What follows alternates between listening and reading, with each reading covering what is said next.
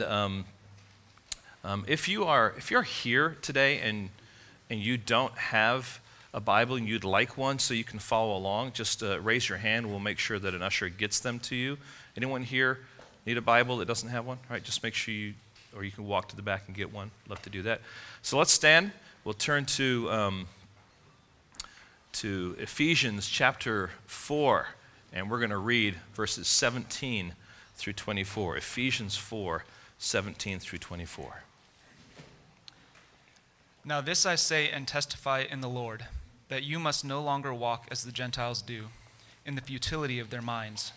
They are darkened in their understanding, alienated from the life of God because of the ignorance that is in them, due to their hardness of heart. They have become callous and have given themselves up to sensuality, greedy to practice every kind of impurity. But that is not the way you learned Christ, assuming that you have heard about him and were taught in him, as the truth is in Jesus, to put off your old self, which belongs to your former manner of life and is corrupt through deceitful desires, and to be renewed in the spirit of your minds, and to put on the new self, created after the likeness of God in true righteousness and holiness. Lord, we are thankful for your goodness to us. We're thankful, Lord, that we have the privilege of opening up your revealed word, Lord, so that we can understand what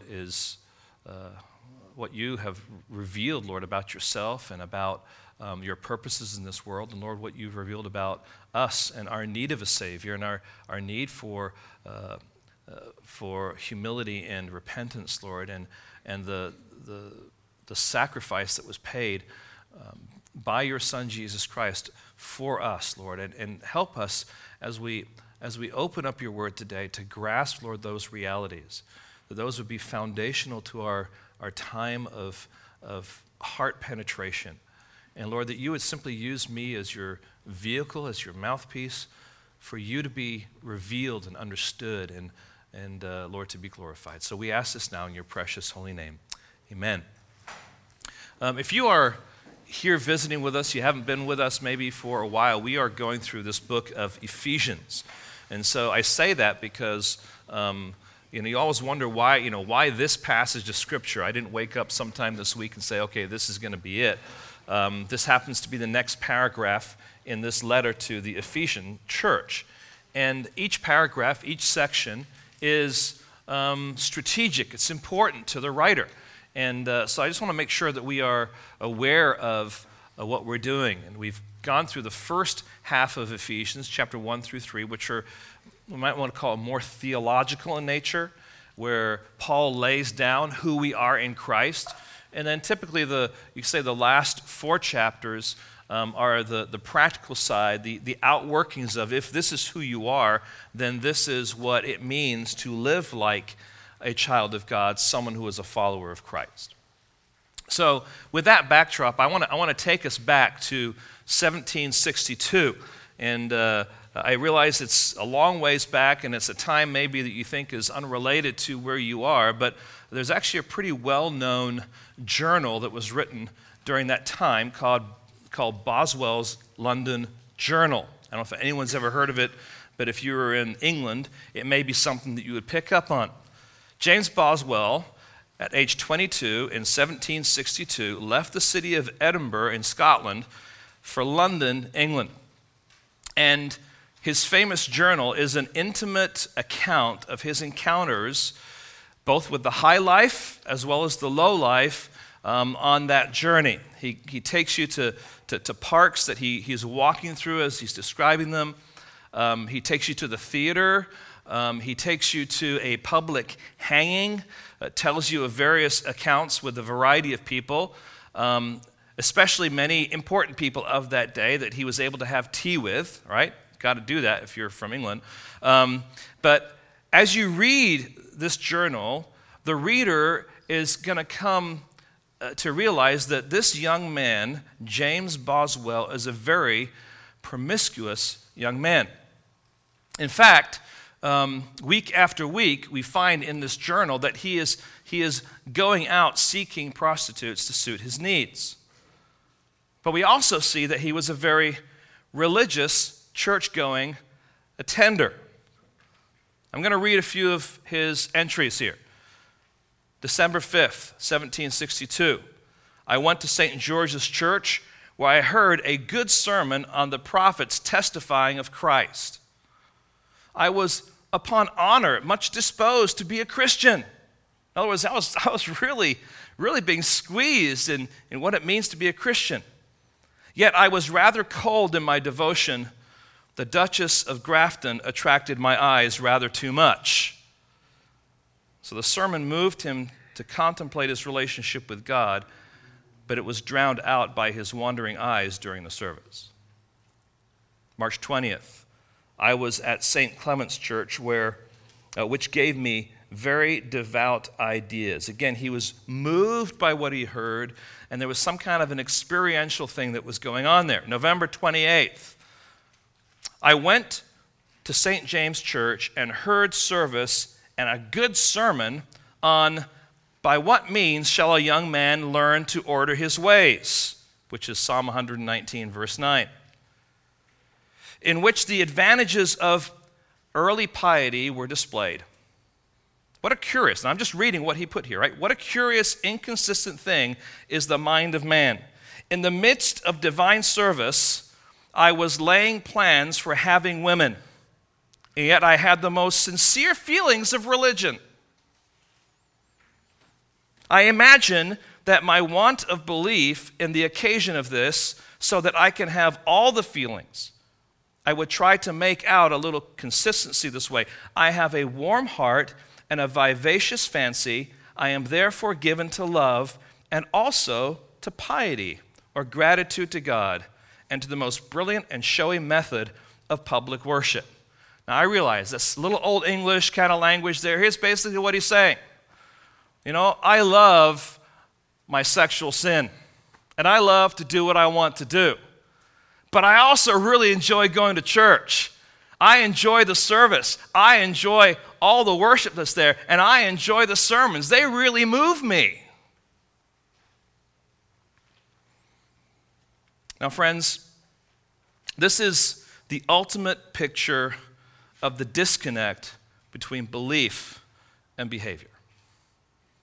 And what we find recorded in this journal is no different than what we could record in journals today, where many within the Christian culture think nothing about living promiscuous lives during the week, but walking into a church service, enjoying the incredible worship, being moved by a sermon that touches them emotionally, while at the same time listening and planning their next sinful endeavor.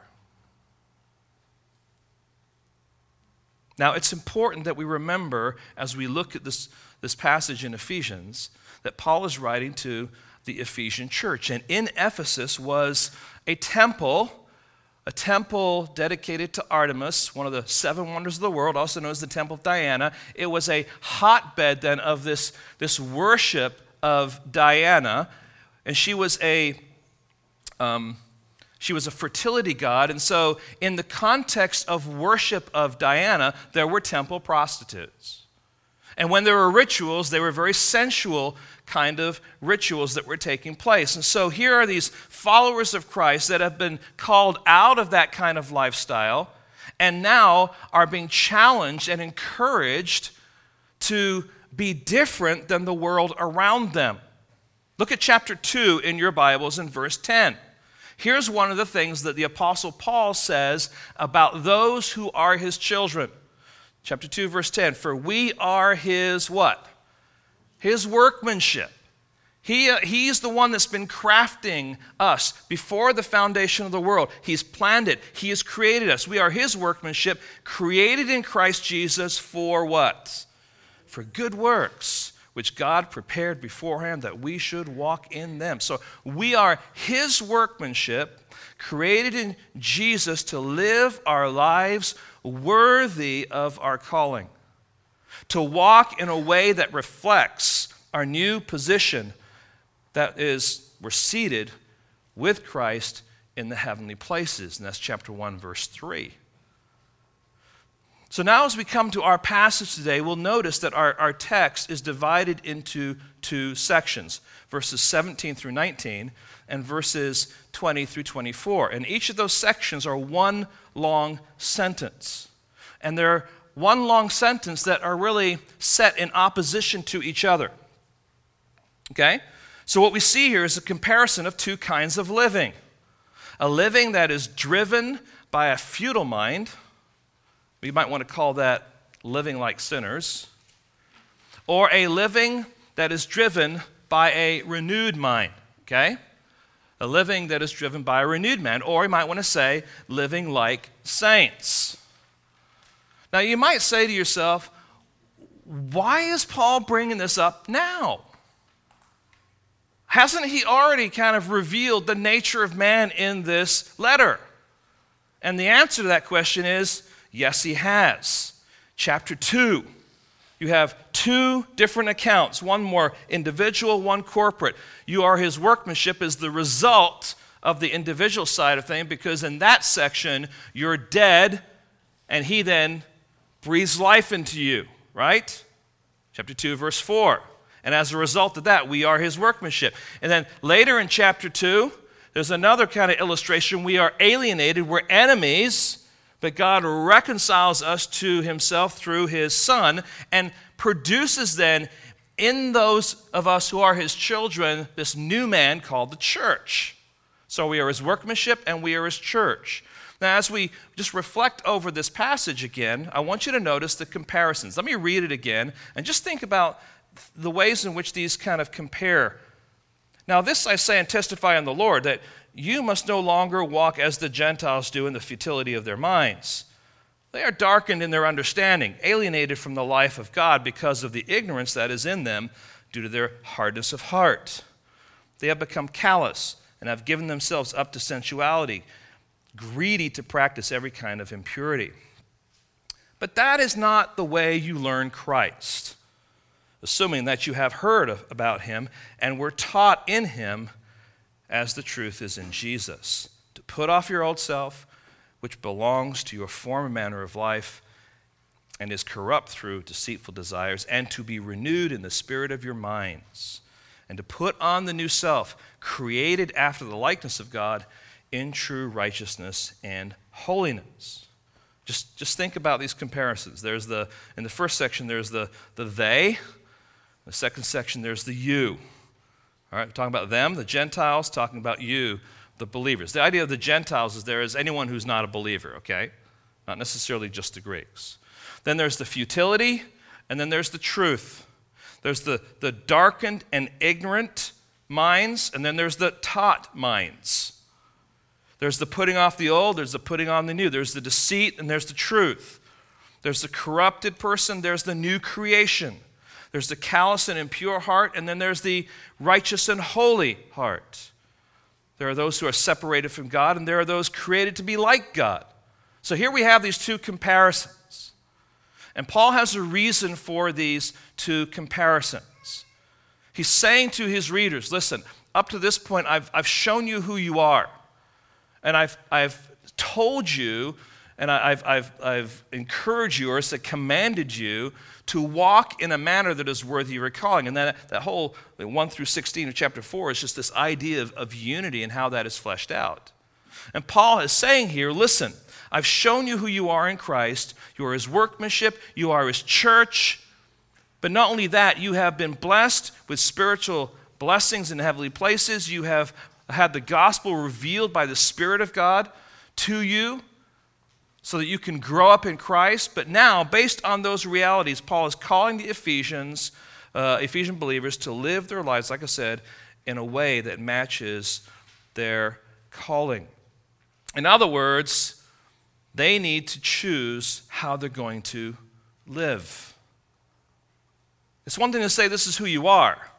It's another thing to say, now how are you going to live based on who you are?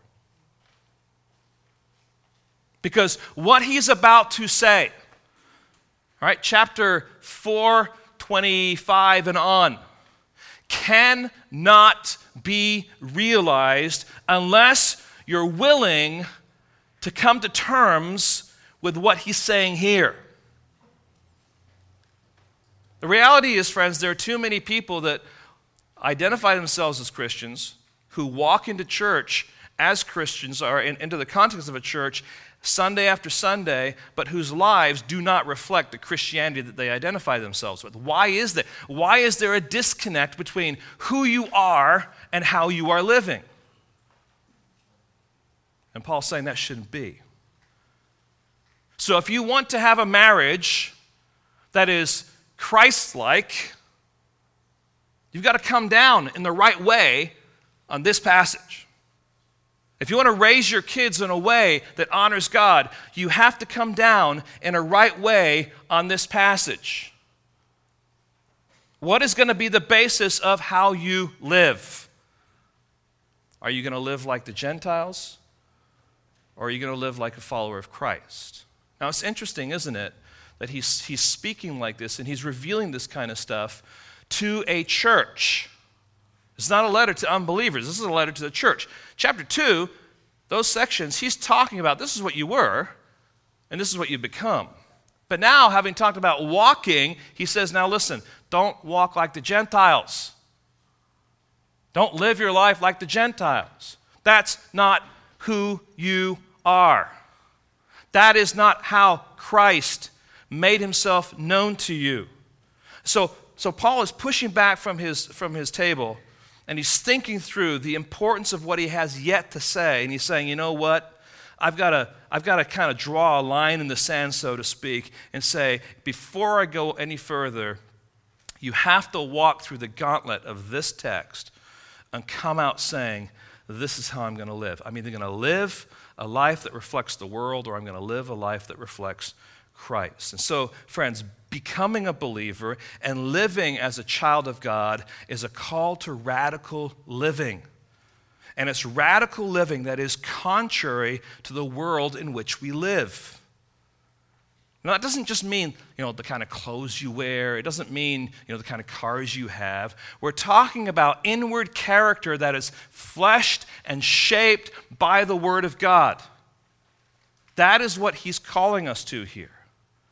Paul's already identified this former deadness and alienation from God, but here he gives us this fuller picture of a pagan lifestyle to warn the Christians not to revert back, but to press on to new life in Christ in a full way. Now you think about some other letters that Paul wrote. In Galatians, what happened there? Paul is addressing some people who now have embraced more Judaistic religion as opposed to the freedom that we have in Christ. And so they've reverted back to old ways. And here, once again, he's warning because he wants his readers to understand what it means to be in Christ and to live a life that is in Christ practically. So he's setting them up, and he's driving it home, and he's emphasizing the importance of this question. How are you going to live? Are you going to live like a sinner, or are you going to live like a saint? Not by a saint meaning imperfection, but as a follower of Christ. And the arena of battle, then, is not the arena of behavior. The arena of battle here is the arena of the mind. Because he talks here about the futile mind of the Gentiles, and he talks about the renewed mind of the child of God. And so it's important for us to understand here that this area of real attention is the mind, because unbelievers and Christians think differently. And because they think differently, they act differently. Continue to think like an unbeliever, and you will produce ungodly fruit. Continue to think like a believer, and you will begin to produce godly fruit. And so it's incredibly important. That's why verse 17, Paul says this, now this I say and testify what? In the Lord.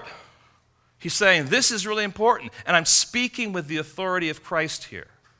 This is really important for us to grasp, okay? Now, having laid out this kind of backdrop and the foundation and the direction of where he's going, let's take each of these sections one at a time. What I'm calling then the first one is this, the danger of a futile mind, the danger of a futile mind. In other words, living like a sinner. Look at verse 17 again. Now this I say and testify in the Lord, that you must no longer walk as Gentiles do in the futility of their minds. What does it mean, futility of the mind? The idea of futility is emptiness, without aim, void of substance. So it describes the kind of thinking that fails to produce the desired results. It never succeeds. It pictures a man who is consumed with the pursuit of goals that are purely selfish, the accumulation of stuff that ultimately is temporary, the finding of satisfaction in what is intrinsically deceptive or disappointing. You know what it's like? It's like, you know, you see that advert, or you see that little flyer, it's like, oh man, I've been wanting that. And it's like, and so now your whole world is about getting that, maybe getting the best price, and you spend all your time spinning your wheels to get what you want, and you finally go out and you spend it and you get it, and you're like, yeah. You know, I just spent all this time being consumed with this, and it just isn't as satisfying as it seemed it would be if I had it. And that's because so often we function in the futility of our mind. We're functioning not in ways that honor God and saying, is this something that's going to be beneficial to my family, that's going to honor God? It's really a selfish desire that I want to satisfy by getting this, and I finally get it. It's like, oh, okay, it was good for a day or two, right? And what about those kids at Christmas? Whoosh, oh, I got this thing, you know, and then all of a sudden it's like the toys are in the closet, and where are they? Right? And life is like that, friends. We pursue these things that just seem like they're going to bring satisfaction, but they're empty. And that's because we've been pursuing them in futility.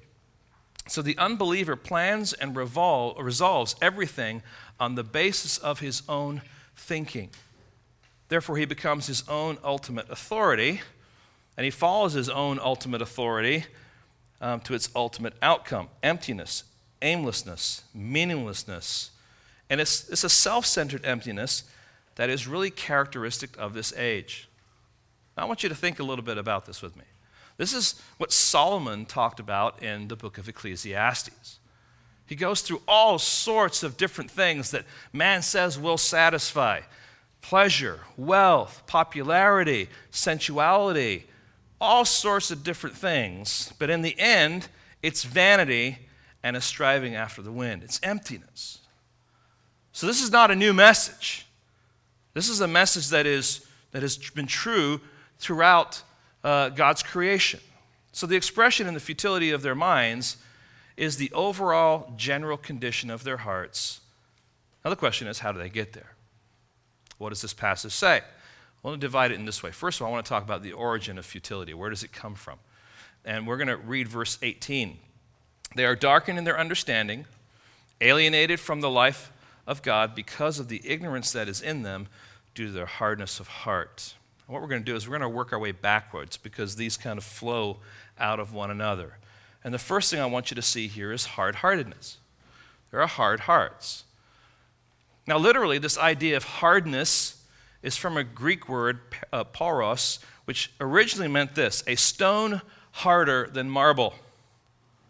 And so the picture here is this. In our vernacular, we'd say this person has a heart of what? Stone. I mean, you just can't break it. You can't penetrate it.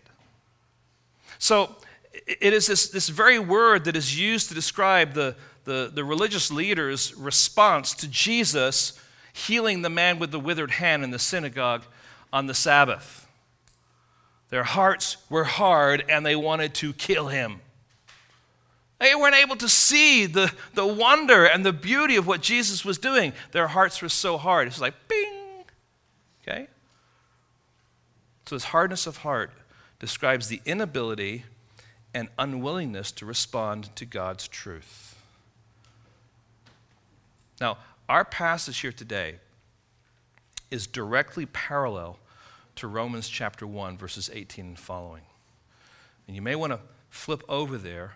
But our passage is basically Romans 1, 18 through the end in condensed form, okay? And we'll show you that just kind of as we go through it. But I'm going to read Romans 1, 18 through verse 21. For the wrath of God is revealed from heaven against all ungodliness and unrighteousness of men, who by their unrighteousness suppress the truth. For what can be known about God is plain to them. In other words, it's there. It's there to see. The evidence is there. For what can be known about God is plain to them because God has shown it to them. For his invisible attributes, namely his eternal power and divine nature, have been clearly perceived ever since the creation of the world in the things that have been made, so that they are without excuse. We just step back and say, this is what God is saying through Paul here. God has revealed himself through nature. He's put himself on display. You could even say that God has revealed himself through the conscience of man. You go around this world, you're going to find in kind of obscure villages somewhere, you're going to find people who also believe that murder is wrong and treating kids in an abusive way is wrong. There's some things that are written on the heart by God. Okay? These things are part of God's general revelation of himself. He is on display. That's what they know about him. They have recognized his handiwork. Let's continue reading verse 21. For although they knew God, they did not honor him as God or give thanks to him, but they became futile in their thinking, and their foolish hearts were what? Darkened. So you have this hardness of heart that ends up then with this futile thinking. Stone cold hearts. Then there's the next word we find from our passage, and that's ignorance. Ignorance. Going back now to Ephesians 4. Ephesians 4 says, they're darkened in their understanding, alienated from the life of God because of the ignorance that is in them. So this hard-heartedness then produces then also an ignorance. Now, it's not saying that these people are simpletons. Okay, not saying that they are somehow, savages with simplistic ideas. He's speaking to the church in the city of Ephesus. It's a Greek city. All right? In I would say still in the prime of Hellenistic culture, that was a very, very brilliant thinking culture. So when he's talking about ignorance here, he's not identifying them as being, ignoramuses. He's simply saying they do not have the capacity to know about God.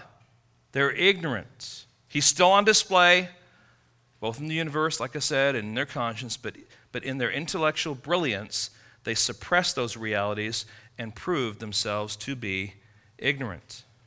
Now again, if we were to go back to Romans, what do we find there? Go back to Romans, if you would, and just notice what it says there. It says, for the wrath of God is revealed from heaven against all ungodliness and unrighteousness of men, who by their unrighteousness suppress the truth. They deliberately press down hard so that the truth cannot rise up. They deliberately try and do all they can to mask it, to hide it, to cover it up. They do not want to be fed by what is true. That is who they are, because they are ignorant. The third word here, an idea, is alienation from the life of God. Alienation from the life of God. When man is alienated from God, he is heading for eternal death. One of the definitions of death is separation from God. That's eternal death. And that is how Paul described the Ephesian church before their conversion. Ephesians 2:1, you are dead in your trespasses and sins. That is right before he says, but God. And in that but God passage, he says, I breathed life into you. I made you alive. And as a result, they have no relationship with God because they're alienated from God. They're strangers still.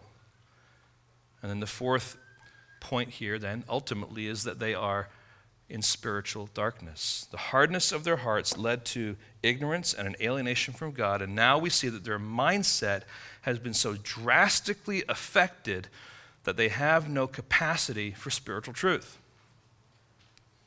Okay? Now, this is hard stuff, isn't it? Right? I mean, it's not. I'm not jumping around. Isn't it great? Ah, spiritual darkness. Ooh, yeah. I mean, no. This is hard stuff because this reveals the nature of man without God. And friends, this is not a temporary situation for them. They are totally blind to the truth. Again, let me remind you Romans 1, for although they knew God, they did not honor him as God nor give thanks to him, but they became futile in their thinking and their foolish hearts were darkened. Claiming to be wise, they became fools. And what does the book of Psalms say? The fool has said in his heart or his mind what? There is no God. Now, friends, this is where this futile mind comes from. Hardness of heart that just begins to overflow into ignorance and alienation, and then just the inability to have any comprehension of spiritual truth, just wanting to suppress it all the time. Now, consider this. Within the framework of their society, talking about the Gentiles here, their behavior would have been quite normal and acceptable. We're not talking about, everyone's an axe murderer. We're just talking about people who are ungodly but living their lives, perceived normal lives. And so in the same way, as we turn to this 21st century, society now dictates its own moral norms, usually by consensus opinion. We call that a poll, right? Well, what do you think? Well, let's have a discussion. Let's dialogue on it. Usually when people want to dialogue, it doesn't come out a way that would honor God. It usually goes a way that, it's an opportunity to kind of take us away from what is true. And consensus opinion then becomes the standard by which we measure things. So, for example, how does the world feel about, I'm just going to list the things that Paul brings up next, the covenant of marriage. How does the world view that? What about adultery? What about the proper discipline of children? Or how to be a good and faithful employer or employee? How does the world view that? What about lying and stealing and anger and filthy language? How does the world view that? You say, wow, the Bible actually talks about some of those things. Well, if you hang with me in Ephesians, you'll find out that it does. And it's going to frame it in such a way that Paul is going to say, listen, this is where the world is coming from. But this is how God wants you now to live your life in such a way that it reflects who you are in Christ. So that the new sin, friends, today is this: to be in opposition to the cultural norms. That is the cultural sin today. To be politically incorrect, to value honesty and integrity in all situations, to think differently about what the world holds dear. That's the ultimate sin. And Paul describes it this way in Romans 12:2. Do not be conformed to this world, but be transformed by the renewing of your mind, that by testing you may discern what is the will of God, what is good and acceptable and perfect. And the first part says, do not be conformed to this world. Do not be pressed into the world's mold. The world is trying to squeeze people to think and behave like it wants you to think and behave, so that it can be free in its conscience to act and behave in ways that it wants to. And if you don't come along, if you don't follow suit, then you're the bad guy. Okay? It's amazing how clear and applicable and relevant Scripture is just to say this is what's going on. Okay? Now, we've looked at the origin, but let's think now about the outcome. The outcome of futility. What is the result? What is the fruit? Verse 19, they have become callous and have given themselves up to sensuality, greedy to practice every kind of impurity. So the first thing is this: they're callous, which means they're beyond feeling. You know what it's like to have a callous, right? Sometimes it's good to have a callous so that you can not feel. If you play the guitar or the violin, it's good to have calluses. If you don't have calluses, it's like, ah, ooh, you know, it really hurts. But if you have calluses, then you can move freely. The point here, though, is their hearts are calloused. They do not feel in spiritual ways what God says. There's no pain. When God's word is preached and it's confronting their sin, it's just like it goes, bing. It's like, well, I didn't feel anything. But God is speaking to them, but they're not willing to listen. Their hearts are calloused. They're totally insensitive to God. But insensitivity in one direction leads to sensuality in another. And just like in Romans, where they have three slippery slope descriptions where it says God gave them up, in verse 24, to impurity. God gave them up to dishonoring passions or dishonorable passions. And then in verse 28, God gave them up to a debased mind. So here Paul reveals that they have given themselves up to sensuality. It's one of the differences here between this passage and Romans. Romans, God is giving them up. In this passage, they have come to the place where they're giving themselves up. This is what they want to do. They're getting what they want. And friends, let me just say this. If you get what you want, you may not like it. And it will have rippling effects. And you may regret it the rest of your life. Not only are they callous, but they are greedy for impurity. Greedy to practice every kind of impurity. You just imagine that walking around, it's like, oh, I want to do that. Oh, I want to do that. Oh, how can I do that? You know, all kinds of evil, sinful things. They've gotten to the place where they're so out of touch with God that they want to pursue every kind of satisfaction that the world offers them. They're greedy for it. Now, friends, this has been a warning given to shake the believers into the seriousness of what Paul is calling them to. It's a call to recognize that their belief and behavior go hand in hand. That they can still be, even though they're God's children, be affected by the futility of the Gentiles and become insensitive to God. And they can still, even though they're God's children, begin to pursue their own selfish desires. And he's saying, look out, hold it, warning, flashing. Because when their minds are darkened, they cannot see the real problem. All they can see are the symptoms. And friends, today we have people running around trying to whack-a-mole all the symptoms of life and not even aware of what the core issues are. And Paul is getting ready to unveil the core issues, not just to present symptoms that are somewhat superficial, of course. So man's problem isn't his low self-esteem or his unrealized potential or his environment or his overprotective parents. No, man's problem is his unwillingness to recognize and to acknowledge his sinful condition, his alienation, and his blindness before God. All coming out of the book of Ephesians here. No, God has called us to something greater. And see, this is not a come over here, I just want to beat you over the head with this stuff. This is who you are. You know, and he's just beating you the whole time. That's not the point here. But without an honest assessment of the condition of mankind, the beauty of what God has done for us does not shine as bright as it could. To say that we were dead and now we are alive may be so normal to you because you've heard it so many times that you've lost the power and the beauty of it. But if you're a child of God, you are no longer dead. You're alive. You are his workmanship. He's working on you now. You were once alienated, a stranger. But God, through Christ, has brought you into the family of God. You've been reconciled to him.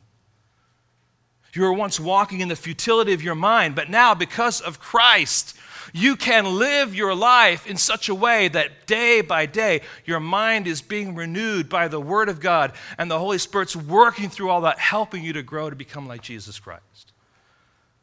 Friends, that is something to celebrate.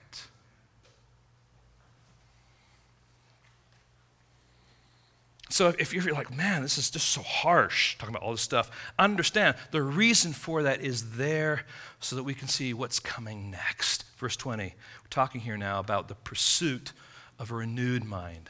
This is what God has called his children to, not to be derailed by a futile mind, but to be pursuing this renewed mind. Verse 20, but that is not the way you learned Christ. That's not how you came to know him. Isn't it interesting? It says, that's not the way you learned Christ, not learned about, learned Christ. There's a difference between, me and my wife, me learning my wife and my learning about my wife. I can learn about my wife. I can ask you, what do you think about my wife? Well, she's kind of pretty. I'd say, yes, she is. Okay. She's smart. Yes, she is. Okay. Rod, you're really lucky to have her. Yes, I am. Okay. Anything more you want me to say, honey? While I'm at it, I just, right. But, there's a difference between hearing it from other people and spending time with her and learning her.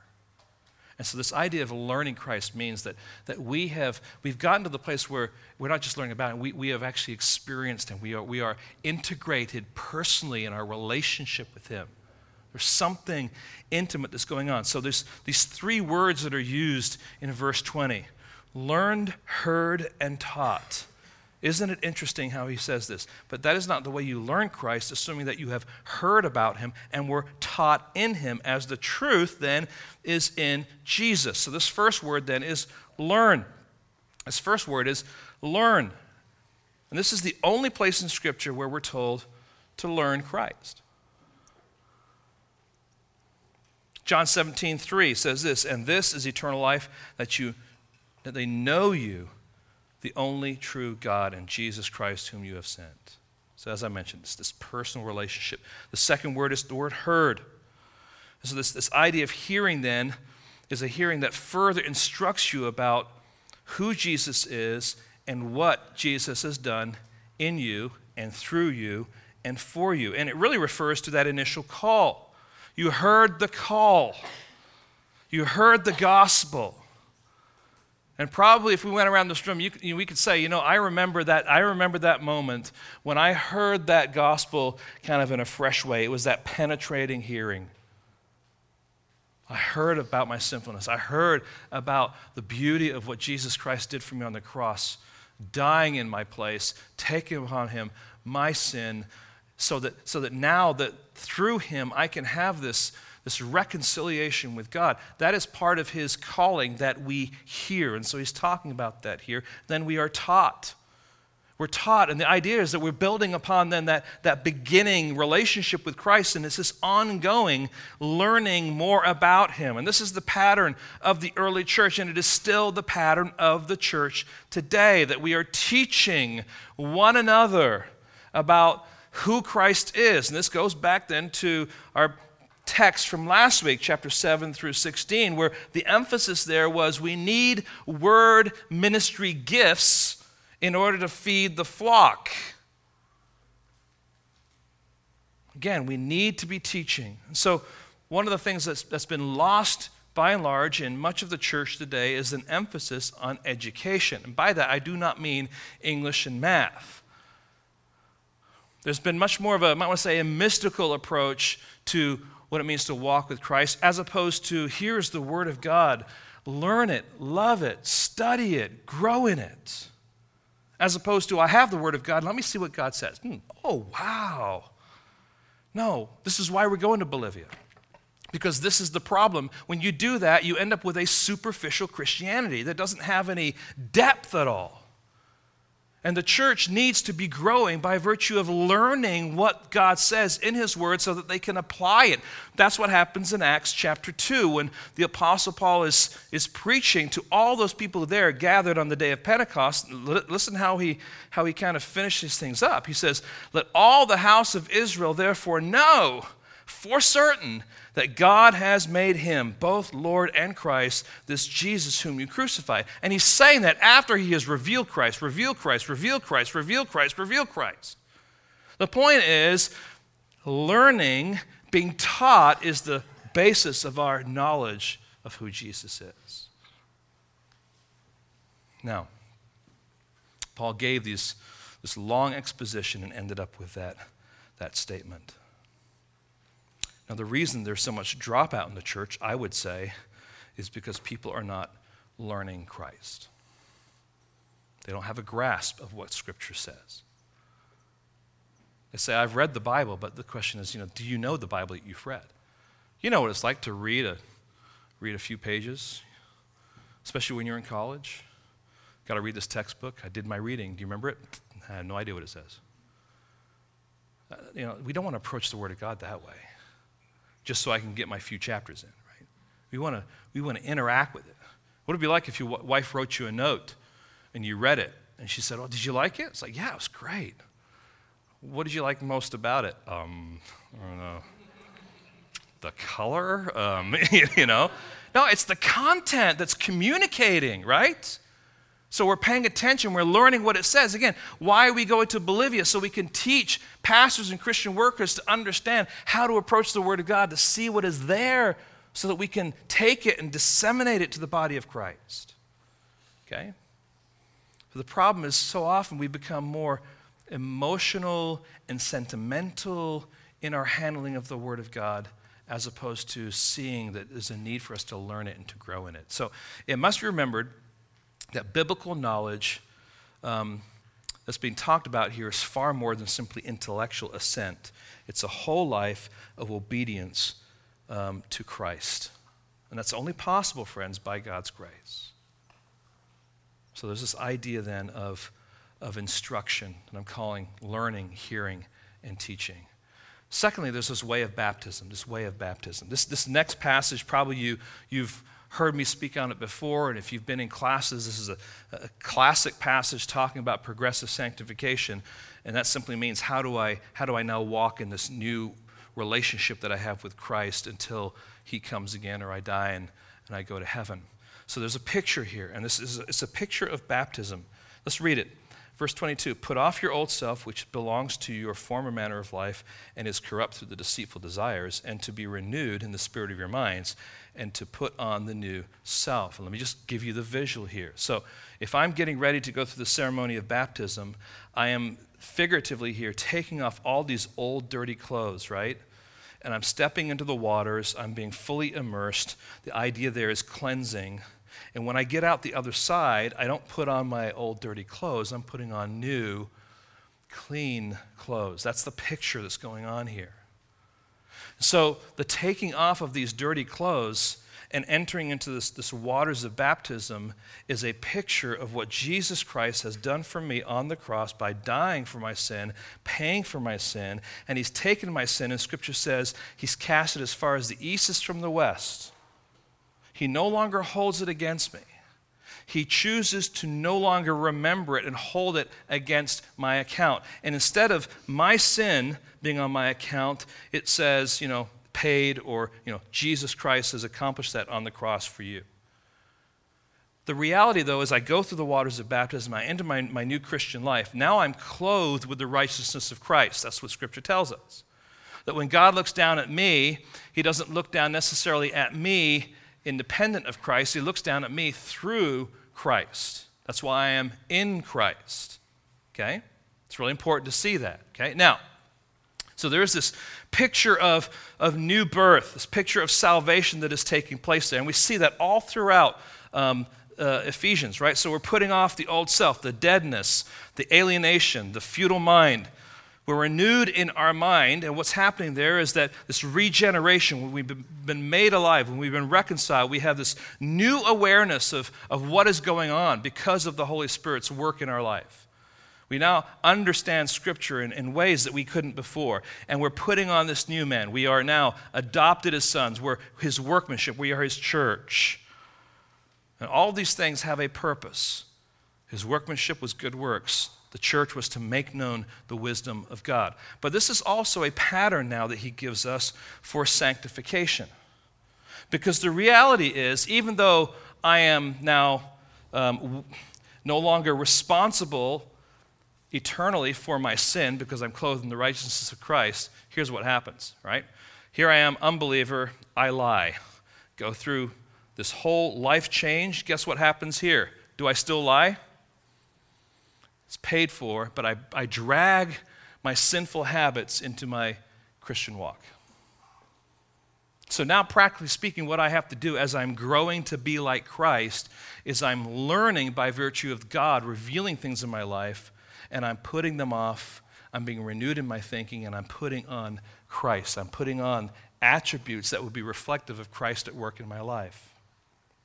That's called progressive sanctification. That's called growing in Christ. Okay?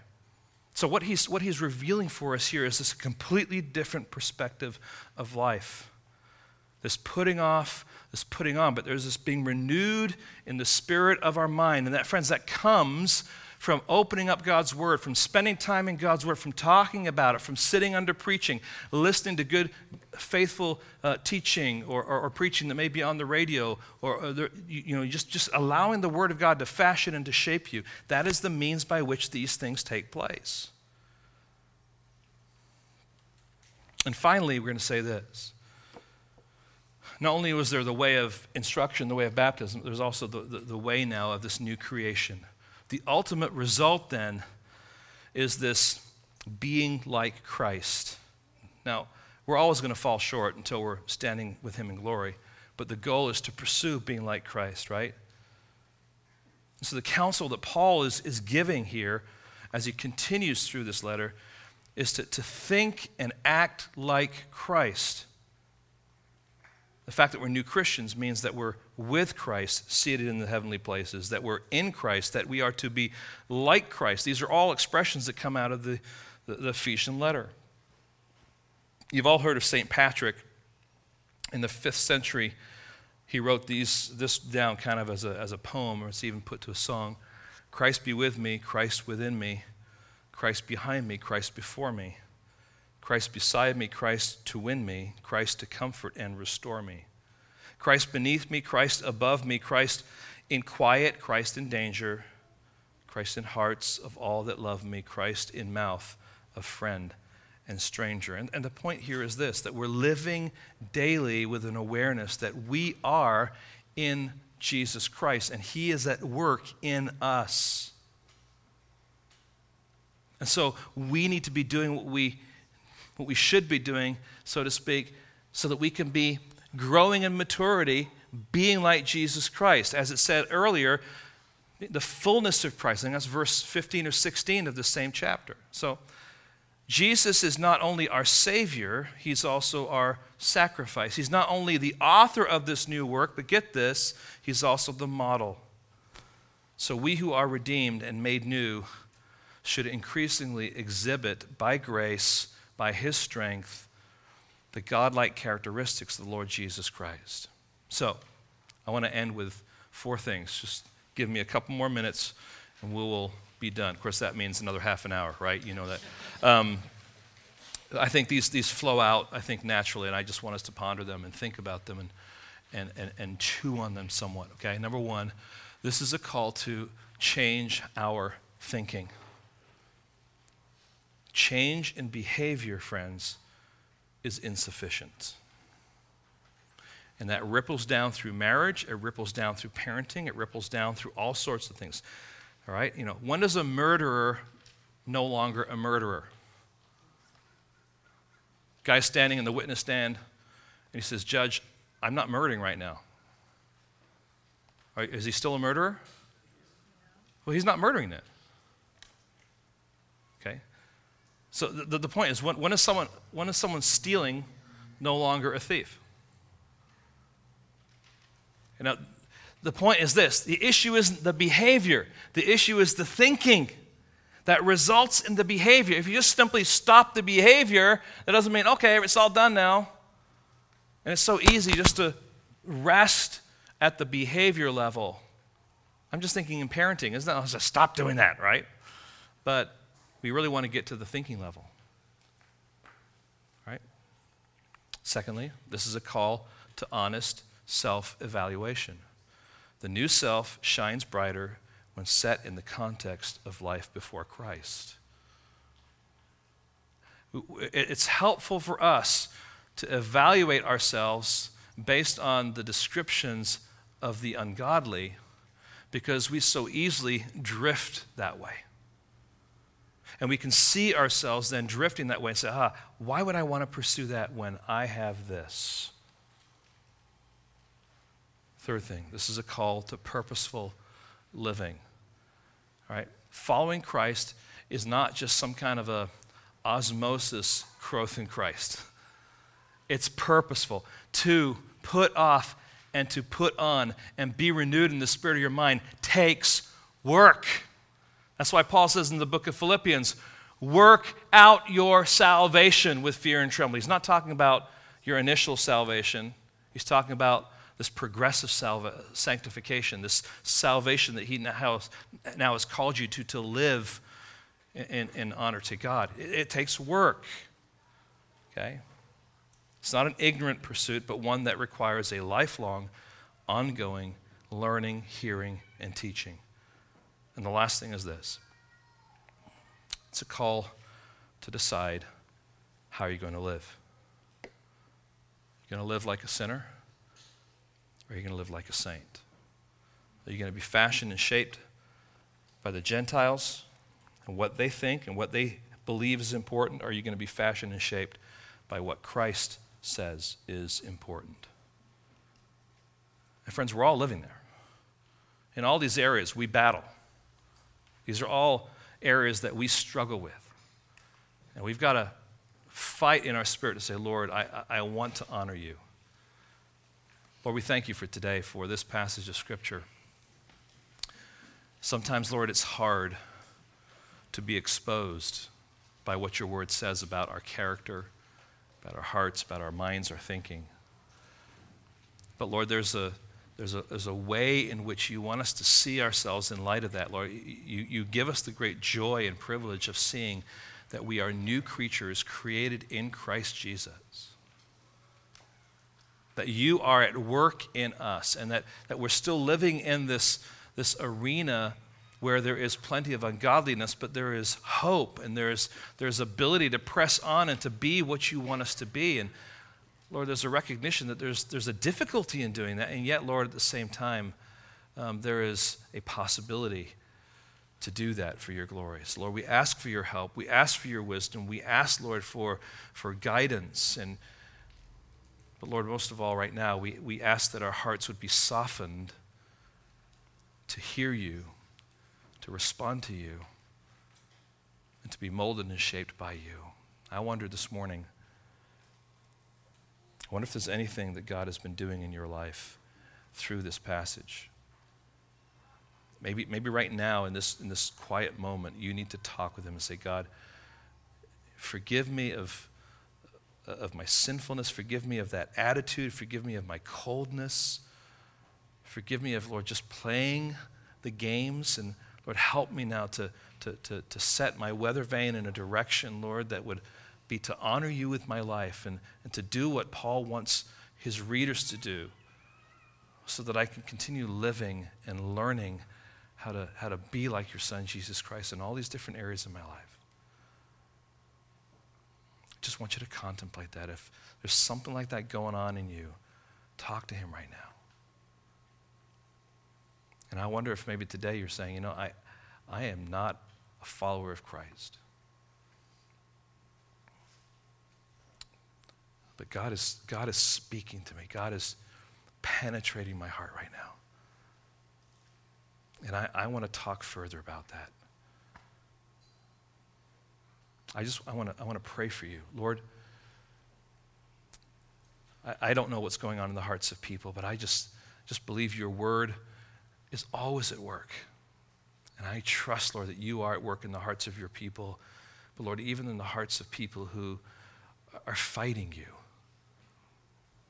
Lord, would you allow your Holy Spirit to break through the hardness And Lord, to draw that person, Lord, into your family through what Jesus Christ has done on the cross.